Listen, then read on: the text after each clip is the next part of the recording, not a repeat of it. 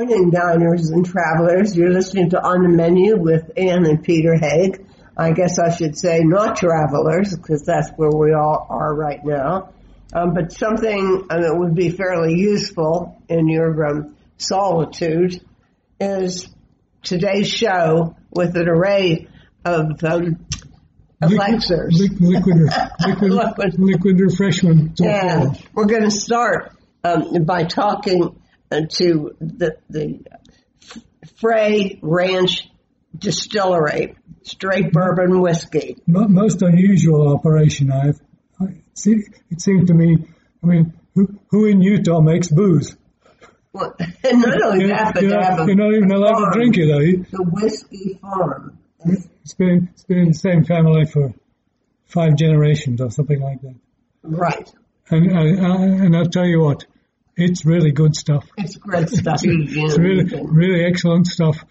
You knock should back. Yeah, you, you should you should find you should find out where in your neighborhood you can get some because you'll really enjoy it if you enjoy bourbon, and I'm sure you do.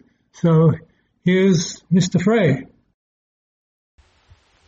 Well, I mean, I I am envious of our next guest, um, Colby and Ashley Frey, because of where they live and what they do and their lifestyle.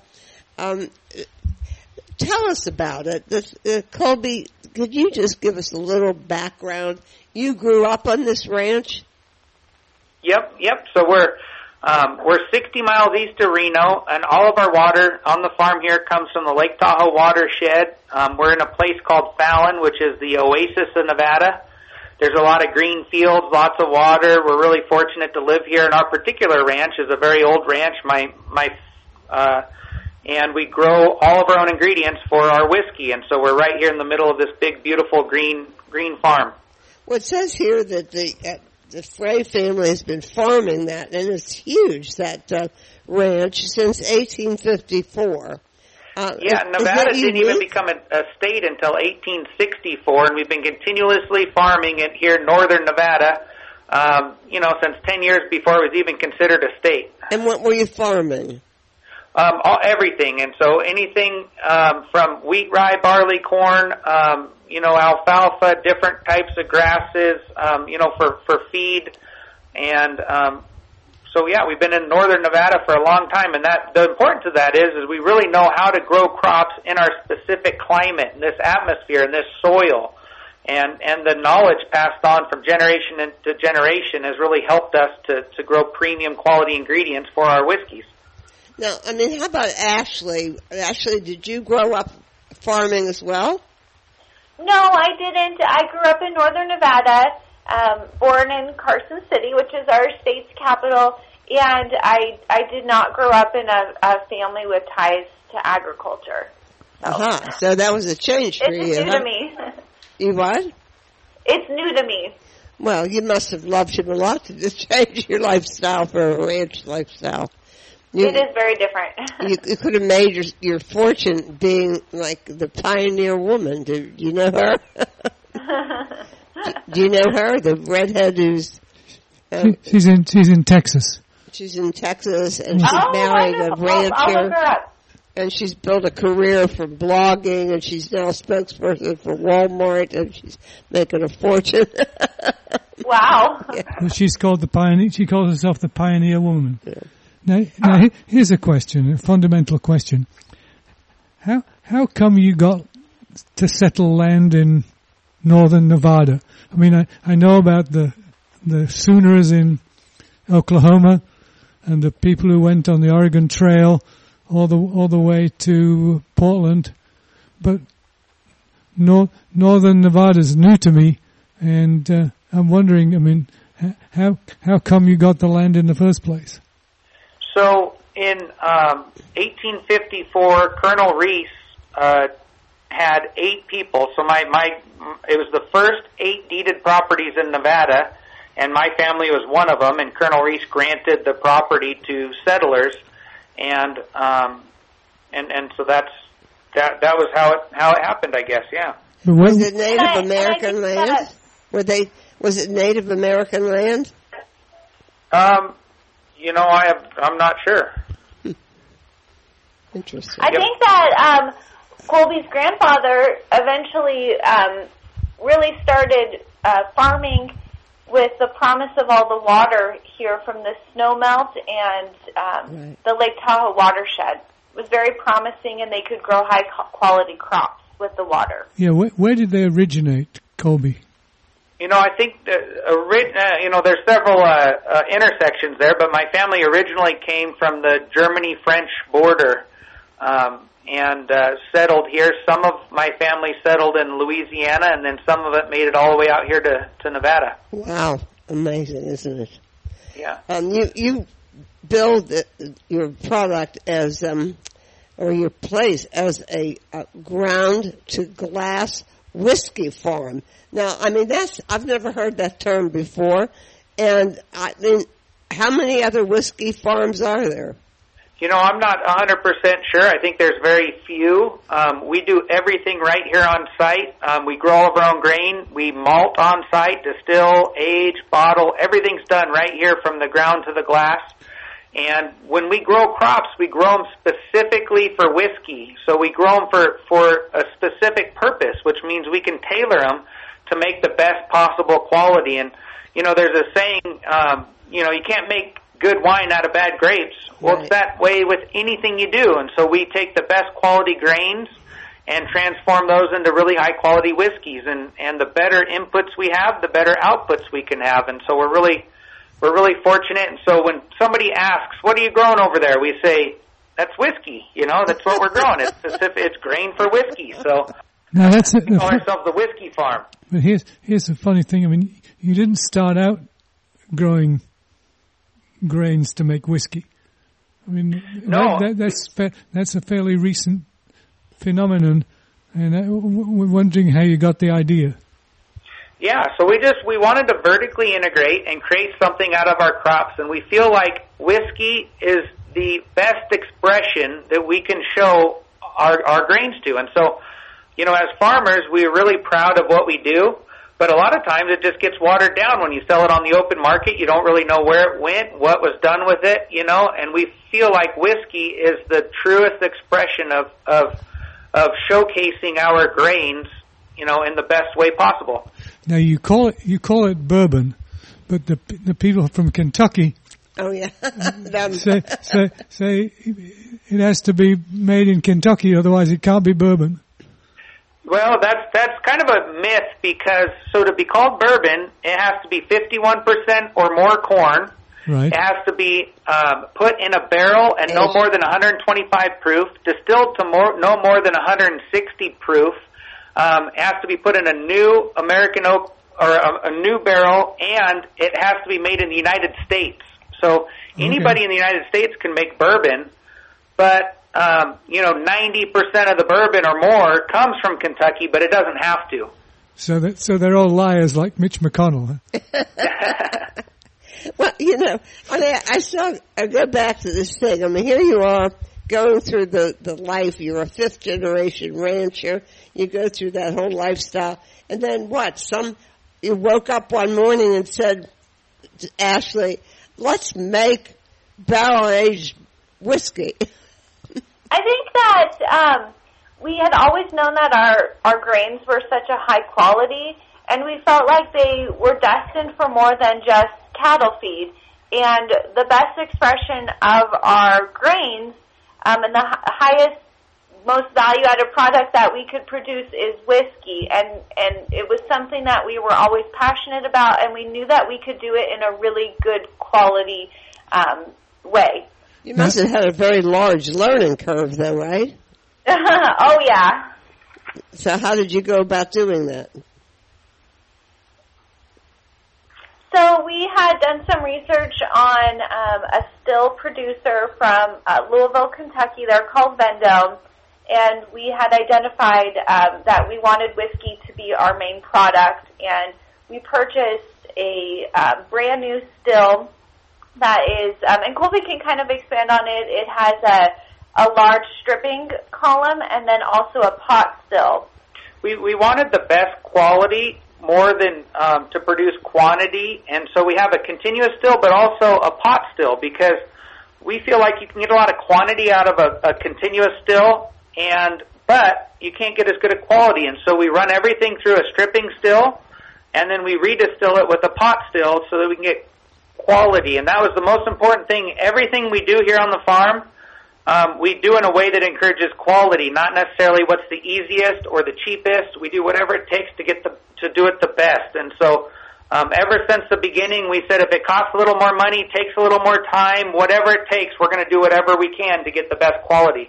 And so with Vendome, we designed, um, they, they helped us design or, or designed a still um, specifically for our needs, and, and it really um, it makes great products. So, so when when you call something a stripping still, is that something like like I would call a column still?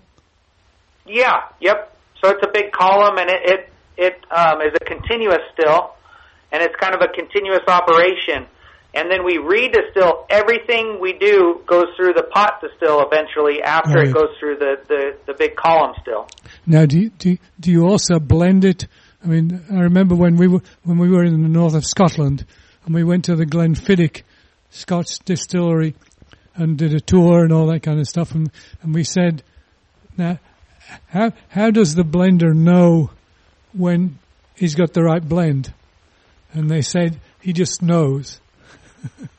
yeah, and that's that's a big part of it. Um, you know, all of our whiskey comes from our distillery, and in Scotland, a lot of places blend several different distilleries' whiskey together to make their yeah, products. yes, they And do, So all yes. of ours are a single um, distillery because we we want to have total control over everything, and so um, you know, from growing the grains to to bottling it, everything we have total control over everything bet- in between, and so that's why when Ashley's in the tasting room, she tells everybody, um, none of the ingredients in that bottle have ever left our possession until you take it home. And so that's kind of our, our whole motto. We don't want to have any loss of control over any part of it.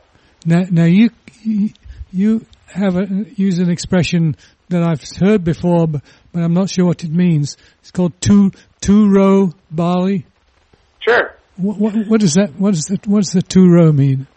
So two row malting or two row barley means when barley grows, there's several different varieties and types of barley.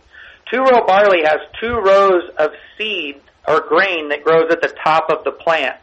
Now there's also six row, and when six row barley grows, it has six rows of seed at the top. Okay. A lot of times, six row barley will out yield two row barley in the field, Uh-huh.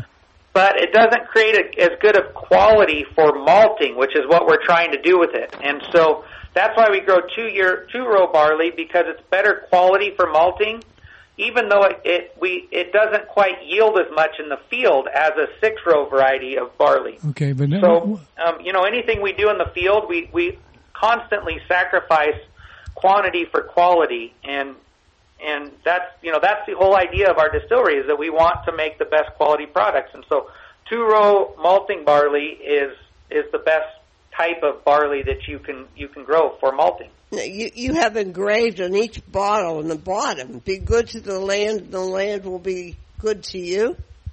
Yep.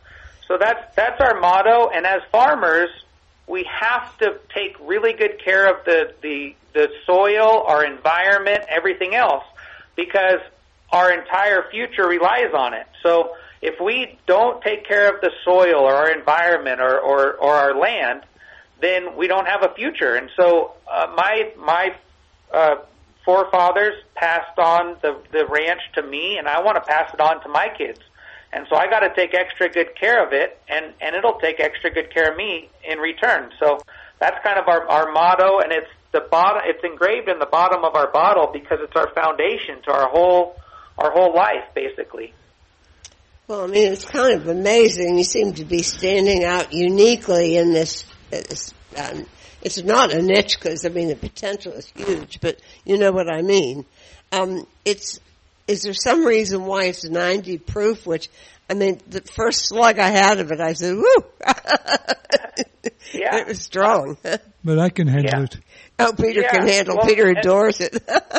Yeah, and that's it. And, and everybody has different preferences, but you know, to be bourbon has to be eighty per, eighty proof at least, forty percent alcohol. Yeah. we really felt like it showcased the actual whiskey a little better at 90 proof.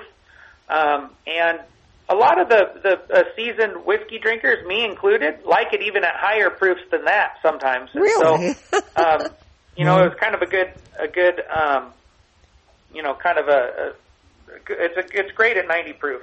So some of the top producers of whiskey in Scotland are, are making available what they call cask strength, which is which Yep. is which is That's higher, higher than higher than forty five and ninety.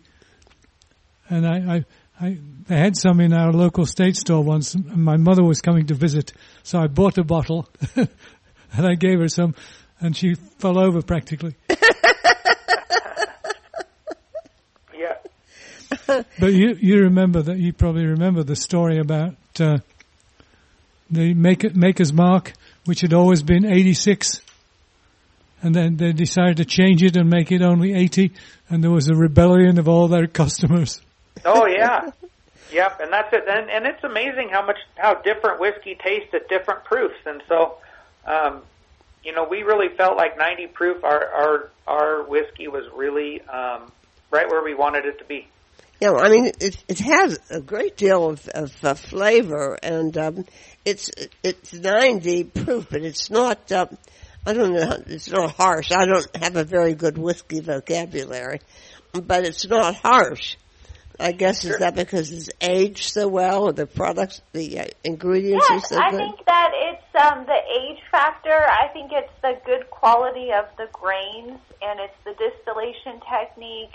Um, everything just really came together with the product, and we're really pleased with where it landed. What I really like about it is the long finish. Um, sometimes I drink whiskey, and I love it. I say I want this to to last longer, and you know you have this really long finish. And sometimes I just think, man, I, I want this to stop now, you know. And so I really like ours because it has this nice finish that that lasts in my mouth for for a while. Now, uh, do you have? Um, uh, well, I know that you released it. It's for sale in um, Nevada. Uh, do you have other uh, markets as well? Yeah, so right now we're only in northern Nevada. Uh, I'm sorry, we're in all of Nevada right now, and our next stop is going to be California uh, in the next few months. So, Wow, that's a big you state. know, one of the things about whiskey is we aged ours for an average of five years, so we're limited to sell today what we made five years ago, and so we're you know we're slowly every year we produced a little bit more, but and we'll slowly gradually increase our distribution area every year as our our production goes up. of course, that was the uh, the the sin- the problem with um, I don't know if you call it a problem with Pappy Van Winkle is that couldn't produce enough. Yeah. Well, the Yeah, guy- they aged it for a long time, and they didn't know that there was going to be such a big market for it, so they they they didn't make enough quite a while ago. Yeah, we, we met we met Julian at a at a cocktail party where the the, o- the only drink on available was Pappy Van Winkle. what a t- what a terrible fate that is. Yeah, sounds like a good party. It was a good party. But he, here's, a, here's a different question. We haven't we haven't talked about the barrel, but but the new oak, the charred new oak barrel, has something to do with the quality of the whiskey. also, Absolutely, right? and that's one of the things about bourbon is it has to be put in a new oak barrel, and the reason for that is that just ensures that you get quality. There's no corners cut or there, you know people trying to save money by putting it in a used barrel. And so all of our whiskey, including our non-bourbon whiskeys, goes in um, new American white oak barrels, which has a char four. Now they also char the inside of the barrels, and what happens is during the aging process, the whiskey expands during hot summers and it contracts during cold winters, and it pushes it into this charcoal layer that's created by by charring the bar- barrels. And that char layer has charcoal, and charcoal act- acts as a natural filter to filter out the impurities. And It sure so, does, yeah.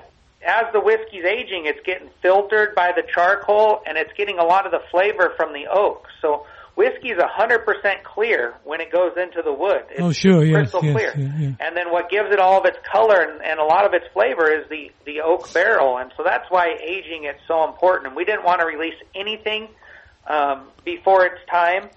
But we're really fortunate here in Nevada that we have a a, a great aging climate where we have extreme cold winters and hot summers where it can age and it can go through the seasons and it can really expand during the hot hot summers and contract during the cold winters. And so we're really we really feel like our whiskey ages um, perfect in our in our climate here. Now, did did you say just a second ago?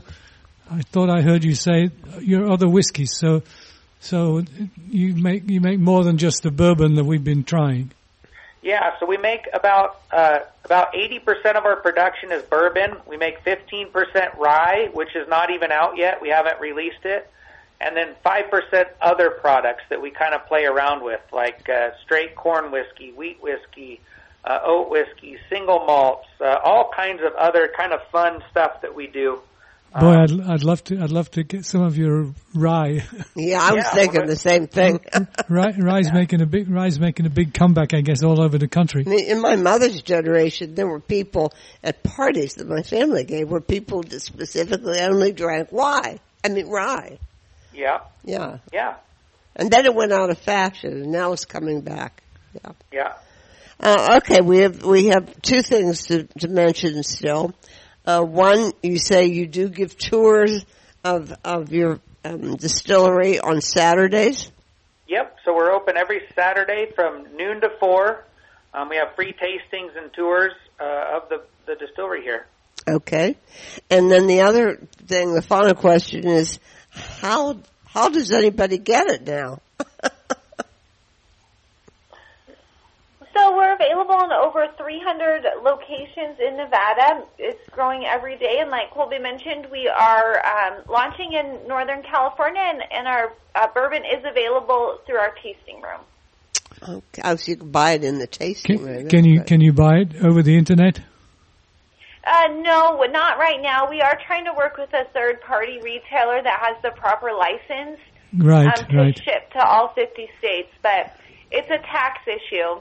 Um, sure, sure, I'm sure it is. As the producership. Right, that, that's a that's a, that became a big issue relatively recently in in New York State, and a oh, couple wow, yeah. a couple of leading. They, um, they really cracked down on it. They sure did. Any, anyway, let's hope they don't crack down on you because we we gotta have we gotta have some of this in the liquor cabinet all the time. well, yeah. it's Colby and Ashley Frey, and um, it's it's absolutely a delight to, know that you exist, to, to put it that way. And the, there is such a thing as a whiskey farm, and we sh- certainly uh, uh, can add our praise to the praise that others have, have given to your product. Um, good to know you, and uh, much success. What we, well, what thank you so much. We really appreciate yeah, you both. Appreciate what, are, what are we going to do when we run out? yeah, we got plenty more coming in the pipeline here. okay, you two. Enjoy it. All the best yeah, to both of you. appreciate it. Thank you. Yeah, thank you. Thank you. Bye-bye. Bye. Bye now. Okay, well that went very well. I mean, yeah, thank you guys. Yeah, thank you. Okay, well, if you if you've had enough of bourbon whiskey, now's the time to go for a white spirit made in Oregon. Oregon, yes. So after the break, we'll go right there. Podcasting services for On the Menu Radio are provided by ASP Station, www.aspstation.net.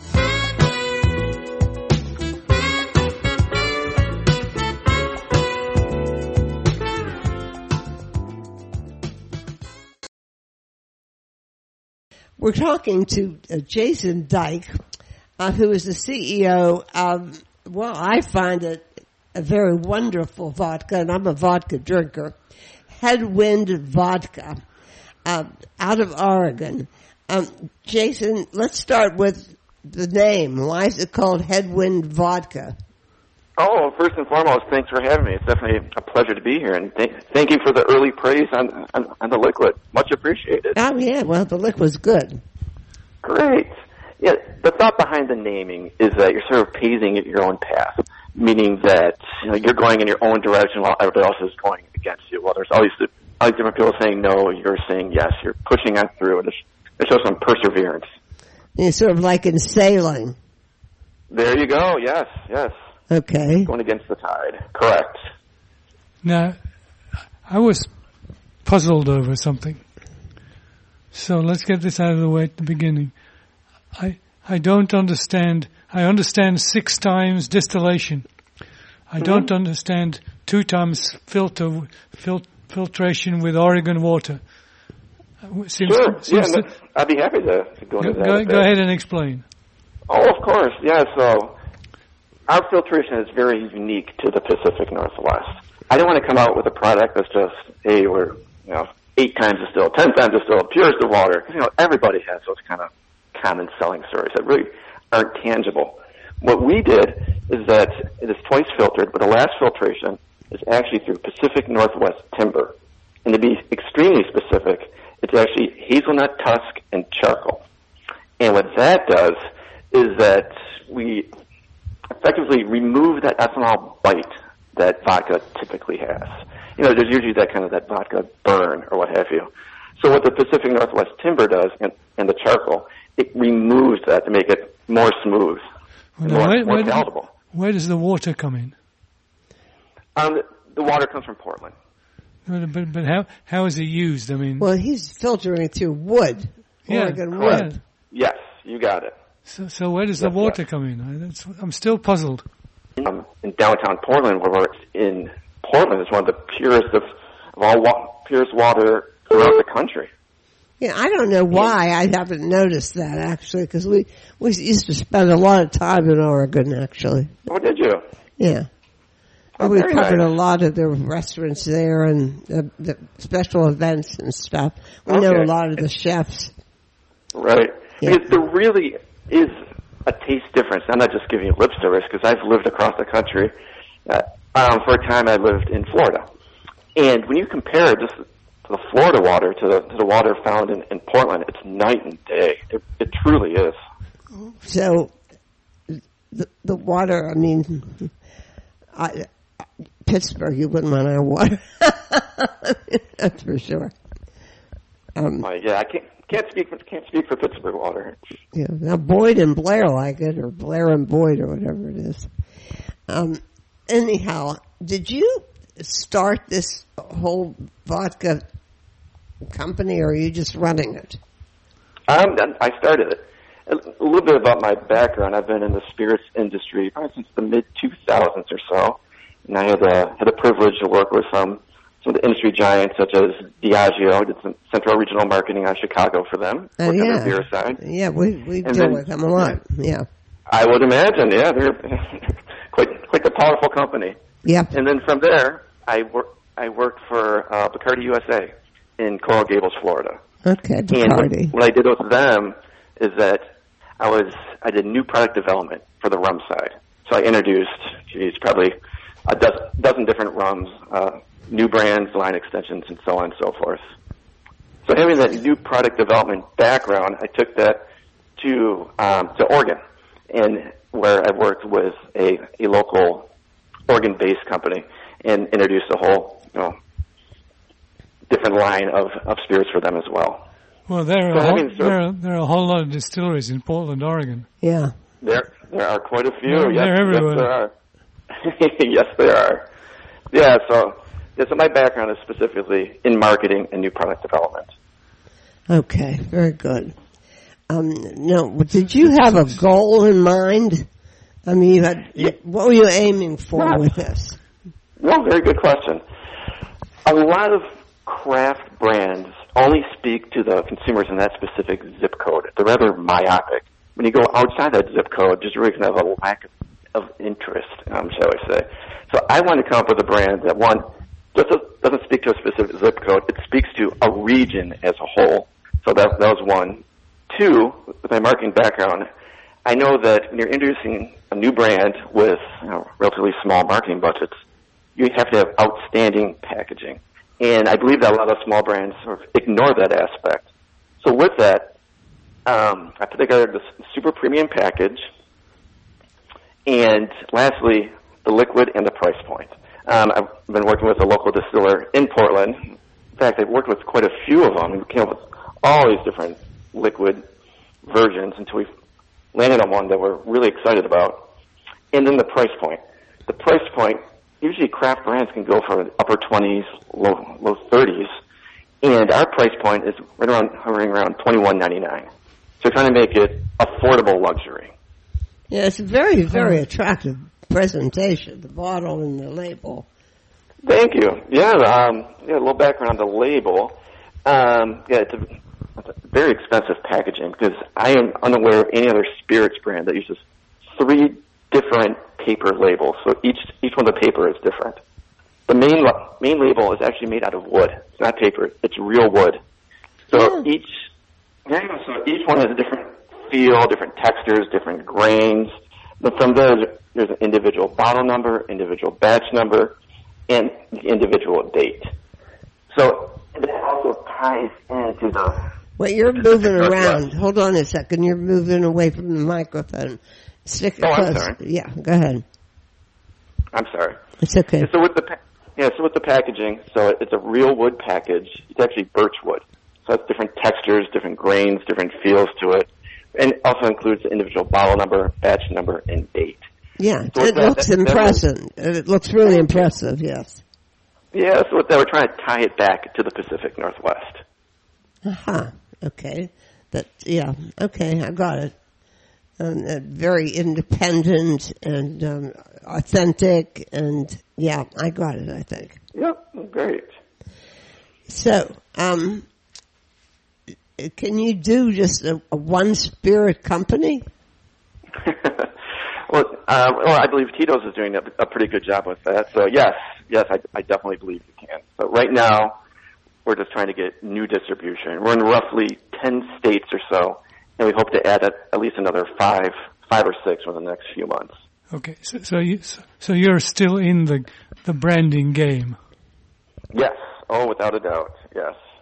I, I don't know how we found out about you. I don't I'm remember. glad, I'm glad, I'm glad, we, I'm glad we did. Whoever it was, I'm glad we did.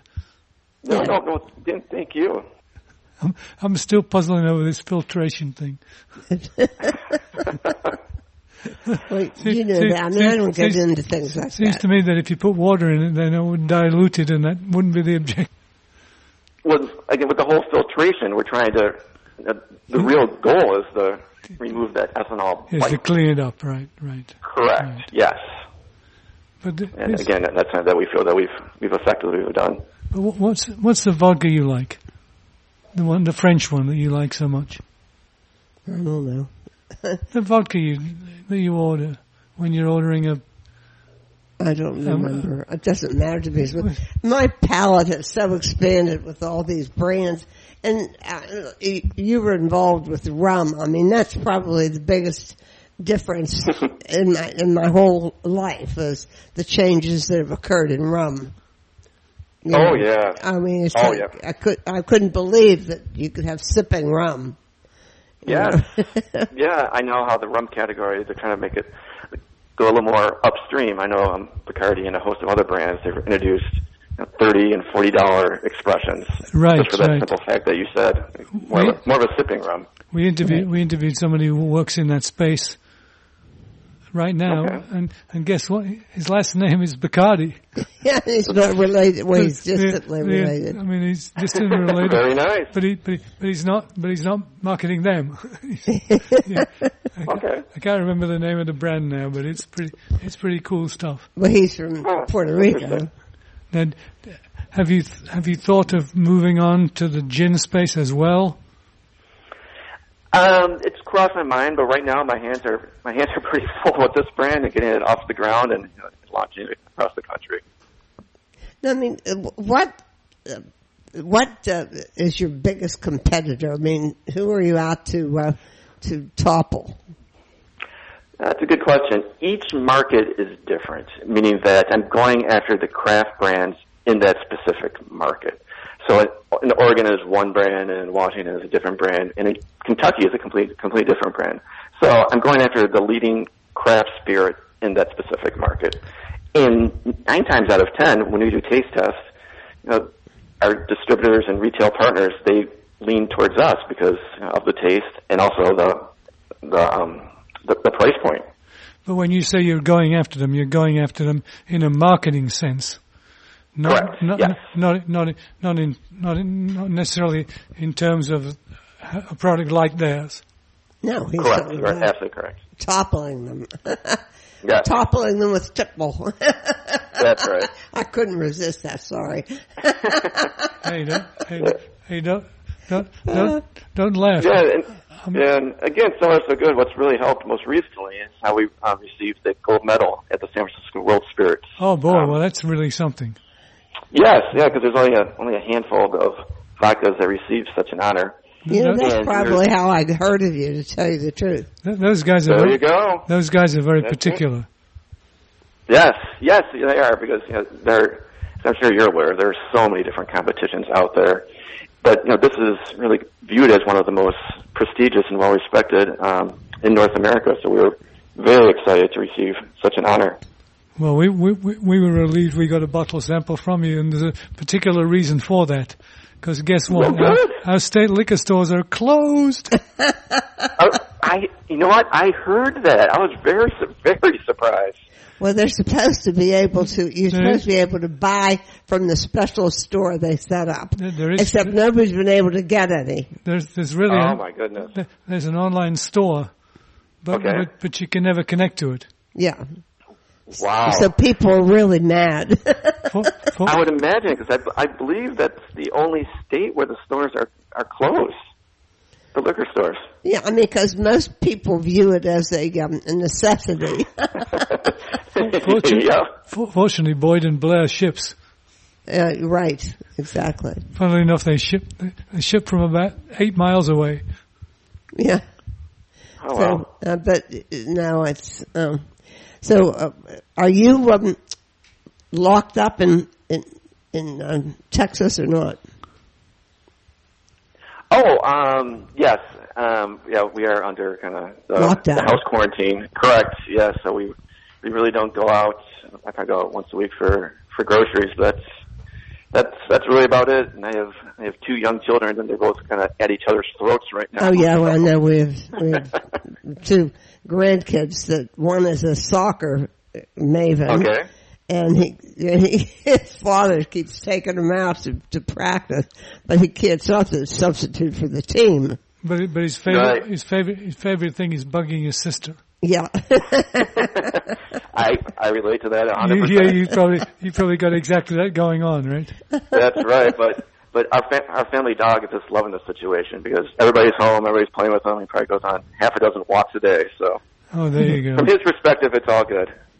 Well, no, they said that uh, dogs cannot catch the coronavirus, but you know they just had um, a, a tiger at, in the Bronx Zoo come down with the coronavirus.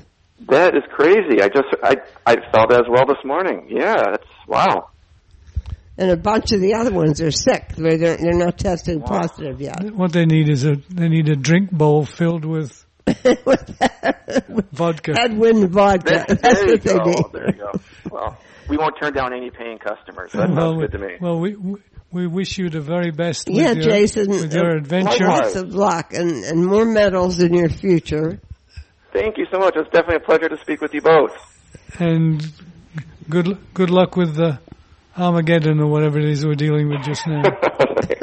all the best to you and your family as well. Thank you. Bye, Jason. Bye bye. Podcasting services for On the Menu Radio are provided by ASP Station. www.aspstation.net.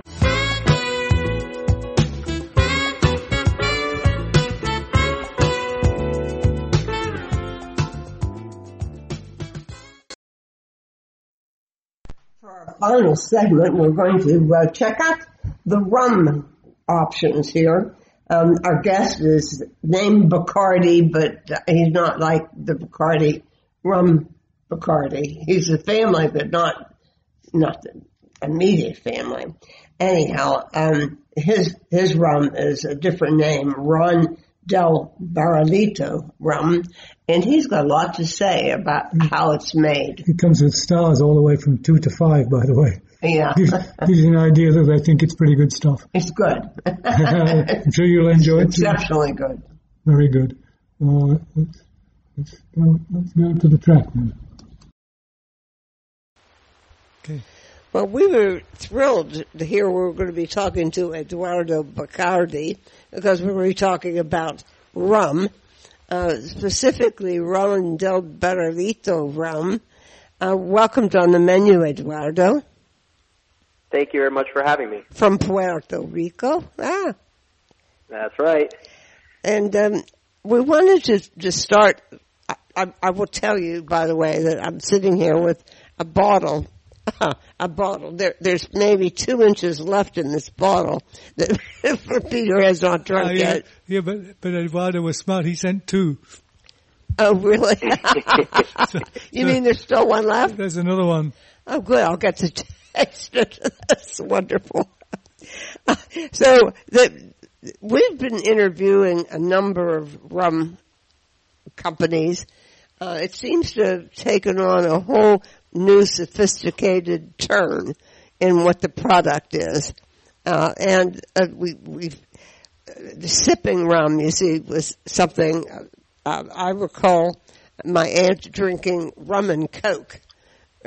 You know, Absolutely. yeah, and uh, And, yeah, she like, she, and it wasn't right if she didn't have Ronrico 150 proof. yeah. She, she That's was, right. She was a she was a definitely fight, changed. she was a feisty old lady. She was. Uh, She's a feisty old lady, and uh, and we weren't allowed to put the rum anywhere near the gas stove. so, but anyhow, um, I asked you to start with. Um, we're, we're going to talk about the company itself because we've been interviewing people who are making rum from all kinds of things all over the globe.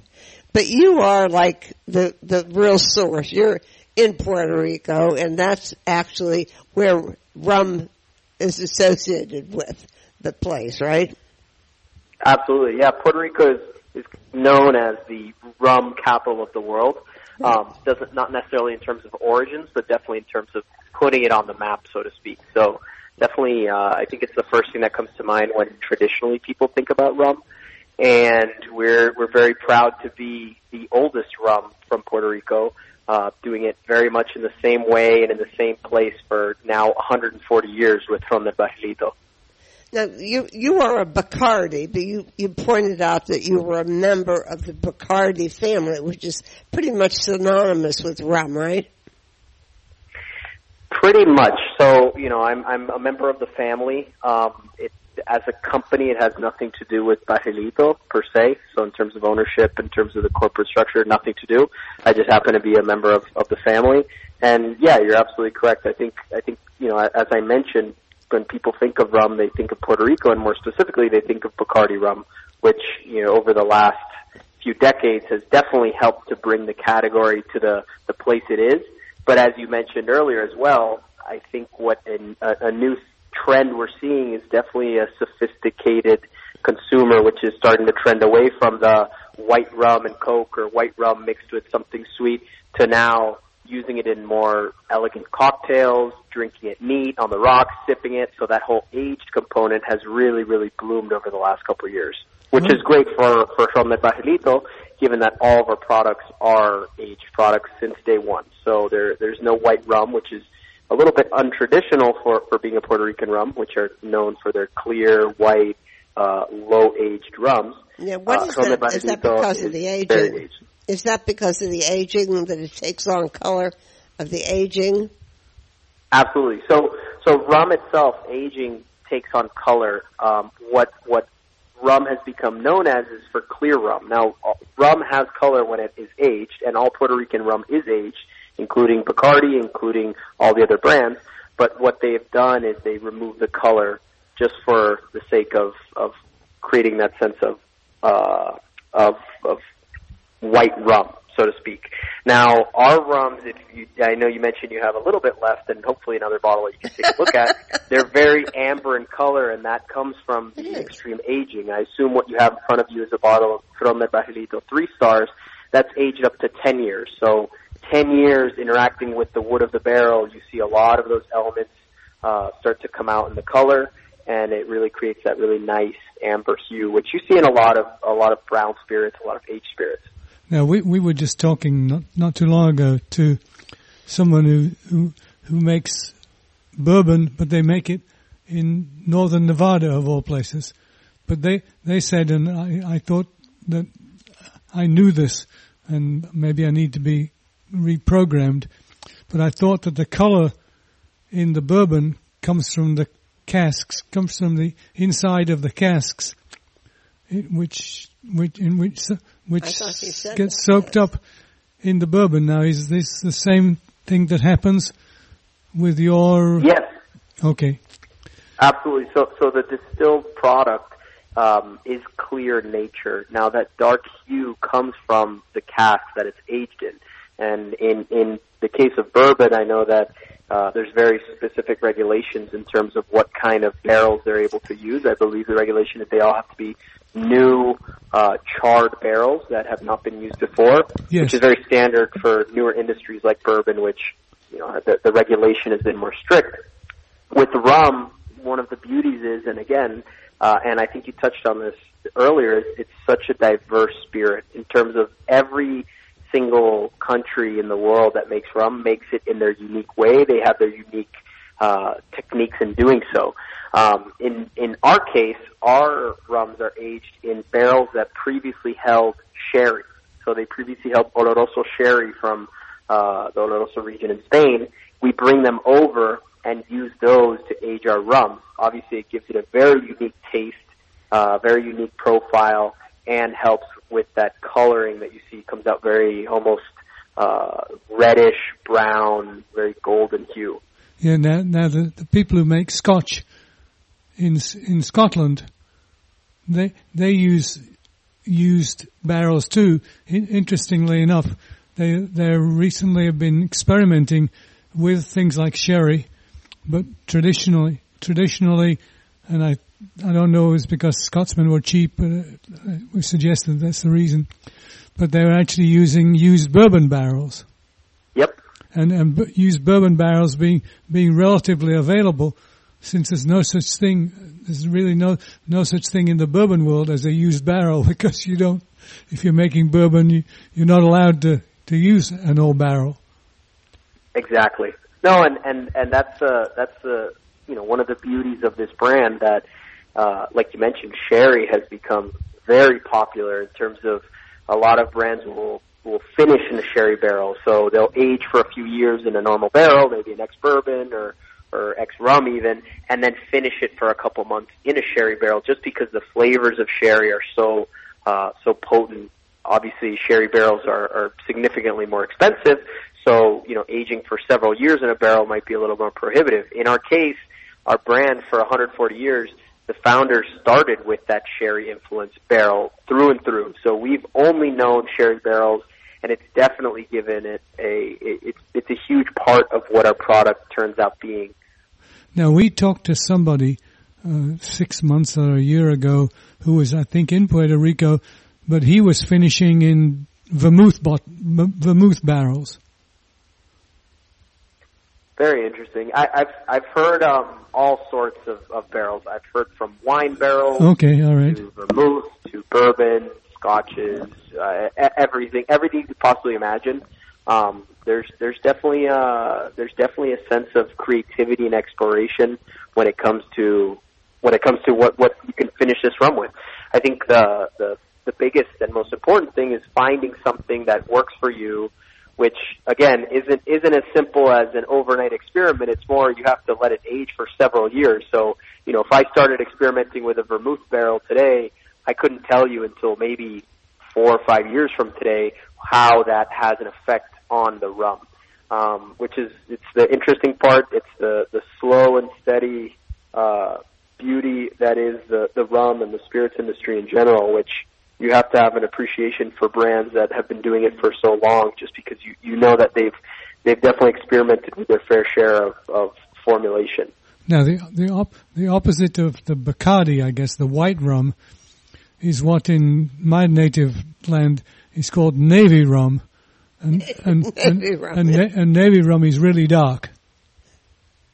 Yes, definitely, uh, definitely way darker.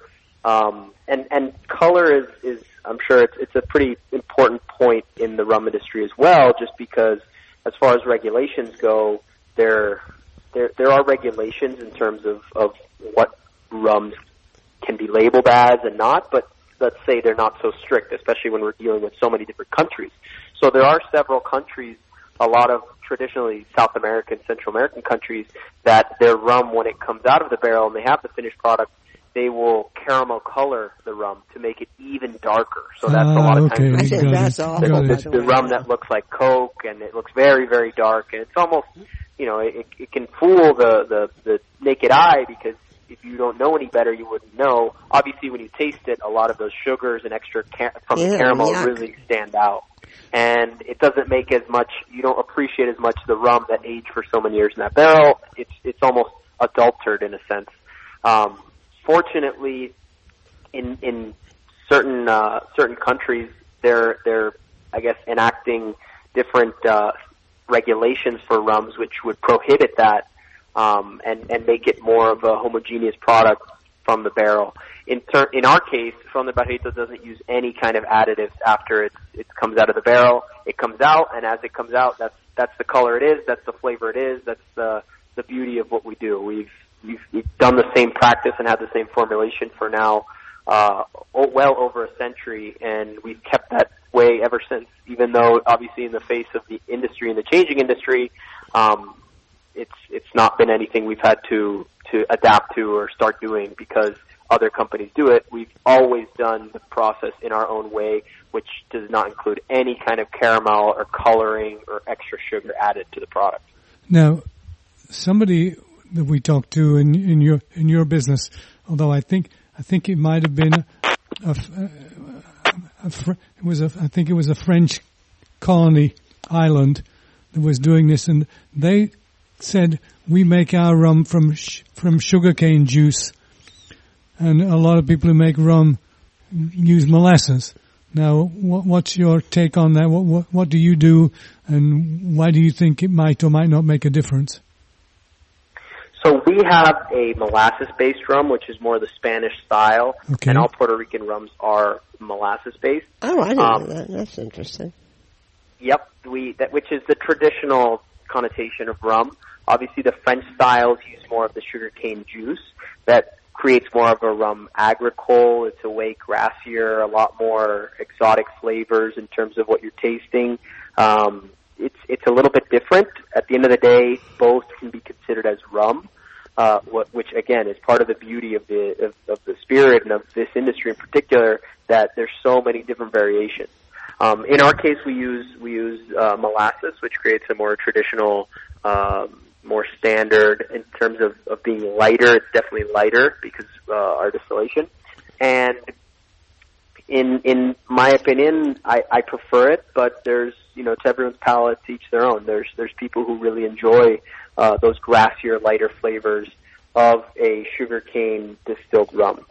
Now, wh- wh- where are you these days in terms of what, what you're emphasizing with with your product of like a, a sipping whiskey or a, sick, a sipping rum versus a cocktail, Cocktail, with yeah. with rum in it?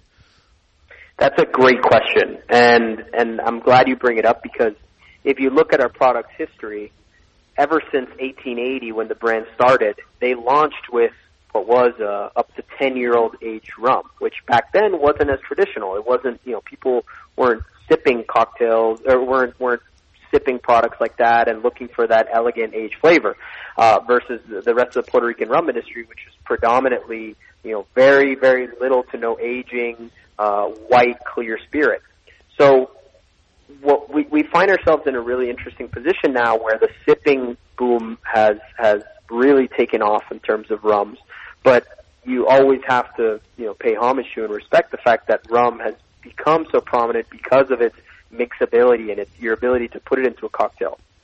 Now, I always say if you have a good product, you can put it in a cocktail, it will make a fantastic cocktail, and you can sip it, and it will also taste amazing. I think a good product shines uh, through whatever means you serve it in. In our case, we really, really like to reinforce the sipping nature of our rum because like I say, if you sip a product and you say this is fantastic, I really enjoy it down to the root as as as pure as it comes, you can then explore and say, well, these flavors I get from this, therefore it would make a really good uh, old fashioned. It would really substitute well with with a, a drier bourbon, etc. So we like to definitely play into both into both categories. I've, I've some of the best cocktails I've ever had have been made with rum de Barrilito. A lot of times substituting what you'd normally find a bourbon or a whiskey, just because of its its uh, higher proof in nature, its age component, and the really heavy sherry influence. You know what? I'll, I bet a lot. You put you could put your sipping rum in front of someone who was a bourbon drinker, and they probably wouldn't be able to tell the difference. I see it happen You on do, a weekly basis where, you know, someone will say, come in here, we have a visitor center, so we, we, we see several uh, thousand visitors per year come through and, and a lot of them come in saying, look, I'm not a big rum fan or I just came from another distillery tour and, um, you know, where they served me a lot of white rum in a lot of cocktails, and now here I'm looking at a rum that is being served to me neat, and they tell me I'm a whiskey drinker, I'm a cognac drinker, I'm a bourbon drinker, and they try this and they go, I cannot believe this is rum, and I Yeah. hear that regularly, and I'd love to hear that because people are being exposed to the versatility that is the rum category and breaking out of the norm that rum is meant to be mixed with Coke, and they, Oh, you know, it's always a Well, I'm in the feeling to see category of, of being absolutely amazed at the at the similarity to fine slip, sipping whiskeys. Yeah, a, a good Absolutely. One. Yeah, yeah. And and a lot of that with our brand dates back to to when the brand was started. So in 18 before 1880 in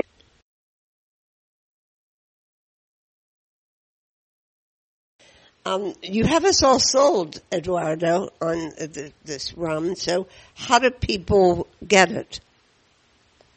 So that's a great question. Uh, we traditionally the brand had been available in Puerto Rico for several several decades.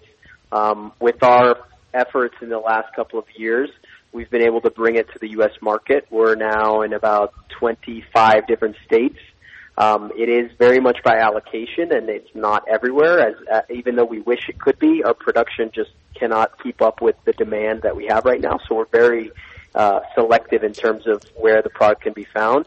Um, but right now, we're in most major markets and in traditionally in a lot of uh, of the bigger liquor stores, and also on premise in terms of some of the the higher end cocktail and mixology bars. Yeah, you're. People can actually come to your tasting room probably and buy it in Puerto Rico, right? Absolutely. In Puerto Rico, we're, we're readily available here. We have our visitor center where we welcome uh, visitors uh, every day, and we have a tasting tour where we walk them through all of our products from our two stars, three stars, four stars, and five stars. And we also have a mixology tour where they can prepare their own cocktails, learn how Oh, to make nice. some really fantastic and elegant cocktails here. And both of those tours include um, a, a walkthrough of our entire premise, which is uh, here in Bayamon, Puerto Rico, where the brand started in 1880, where we have our aging facilities, our visitor center, and what used to be and continues to be the residence of the Fernandez family that started the brand. Oh, nice. Very good. Well, I thank you for talking to us. I hope we can come visit you sometime. Absolutely. You're always welcome down here. Uh, Puerto Rico, like we say, mi casa es tu casa. And here at the Absolutely. Hacienda Santa Ana, we would love to welcome you whenever. you Okay, well, well, w- w- when I run out, I'll come and get some. Please do. Please do. Hopefully sooner rather than later. Thank, thank, thank, thank you so thank much, you so much, Eduardo. Thank you to you both. Thanks for the opportunity. Well, we hope that that uh, takes some of the edge off of our uh, our long stay sheltering in place. And uh, I, I guess we'll move on to yet another set of interviews next week, same time, same place. In the meantime, we hope you get your we hope you get your check. Yes. bye bye.